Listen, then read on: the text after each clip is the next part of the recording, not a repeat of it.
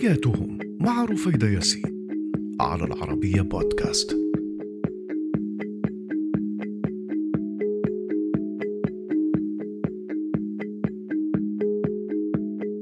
مرحبا أنا رفيدة ياسين وهذه هي حياتهم على العربية بودكاست. واليوم الرحلة إلى القارة السمراء وتحديدا إلى كينيا.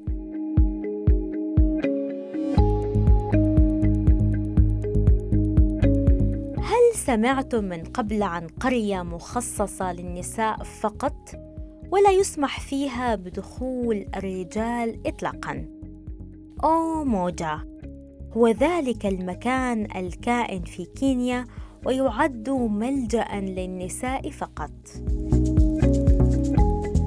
كلمة أوموجا بتعني باللغة السواحلية الوحدة.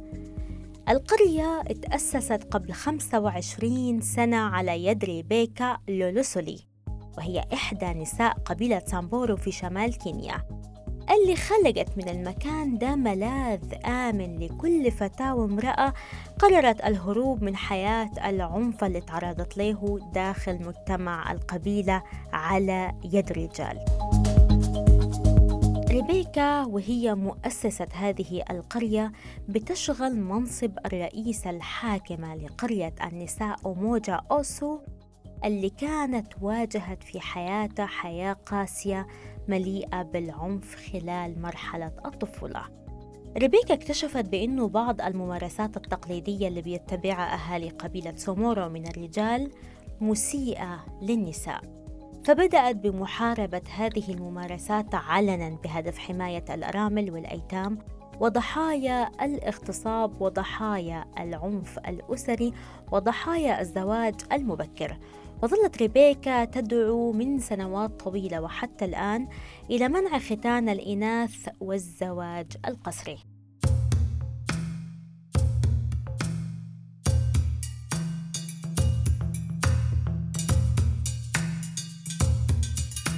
موقف ريبيكا الصريح الداعم للنساء داخل وسطها قوبل بالرفض والاستهجان من قبل رجال القرية المتشددين. وتعرضت مرارا وتكرارا للضرب المبرح والشتم والإساءات والإهانات وتعرضت لتشويه سمعتها على يد عدد كبير من رجال القرية. وما كلف حتى زوجها نفسه عناء مساعدتها أو حمايتها كما يردد الناس هناك.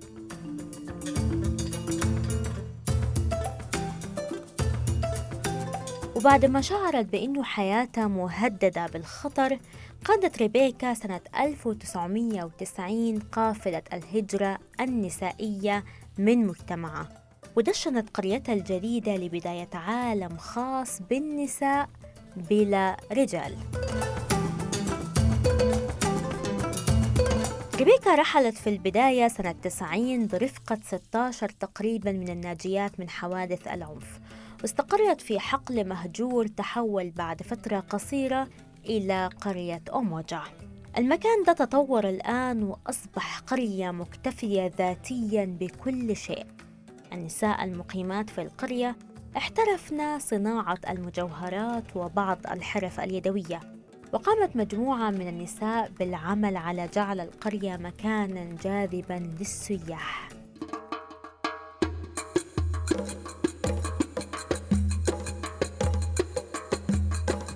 وبعدها واحدة بواحدة تم تدشين مركز صحي ومدرسة لتعليم أطفال هؤلاء النساء المعنفات. ومجموعة من النساء أصبحت بتهتم بالزراعة وأخريات ركزنا على تربية الدواجن وأخريات ركزنا على العمل السياحي. حتى أصبح المجتمع متكامل بالنساء فقط وليست هناك أي حاجة لما هو موجود خارج القرية.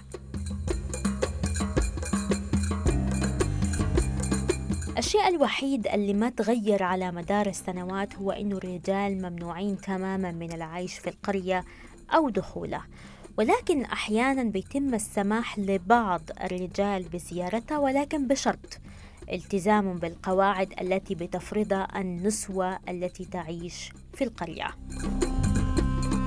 ريبيكا رئيسة القرية بتحكي عن أهدافها المتمثلة في تحسين سبل العيش للنساء بسبب تفشي الفقر وإعالة النساء اللواتي تخلت عنهن أسرهن.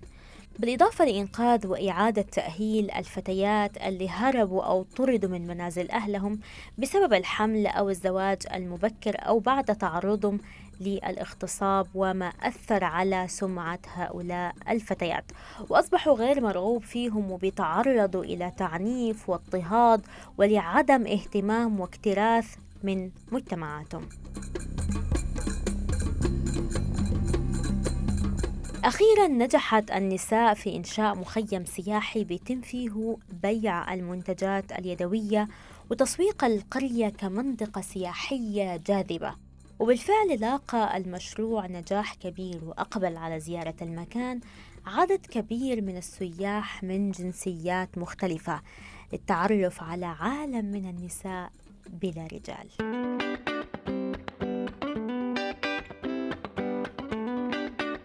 بس نجاح النساء ده أزعج رجال من قبيلتهم. فقاموا مجموعة منهم بالعمل على إنشاء قرية قريبة لقطع الطريق أمام السياح. ولمنعهم من دخول قرية النساء. ما بس كده حاولوا أيضا تشويه سمعة القرية لما اعتدوا على النساء بالضرب أمام أعين السياح. بس الأمر ده ما غير موقف نساء القرية فقررت النسوة شراء الأرض لمنع الرجال من طردهم منها أو حتى محاولة التسلل لهذه الأرض أو دخولها. ورغم محاولات رجال القرية المتكررة لوقف هذه الصفقة نجحت النسوة أخيرا بعد ادخار المال من تحقيق أهداف في الحصول على ملكية القرية.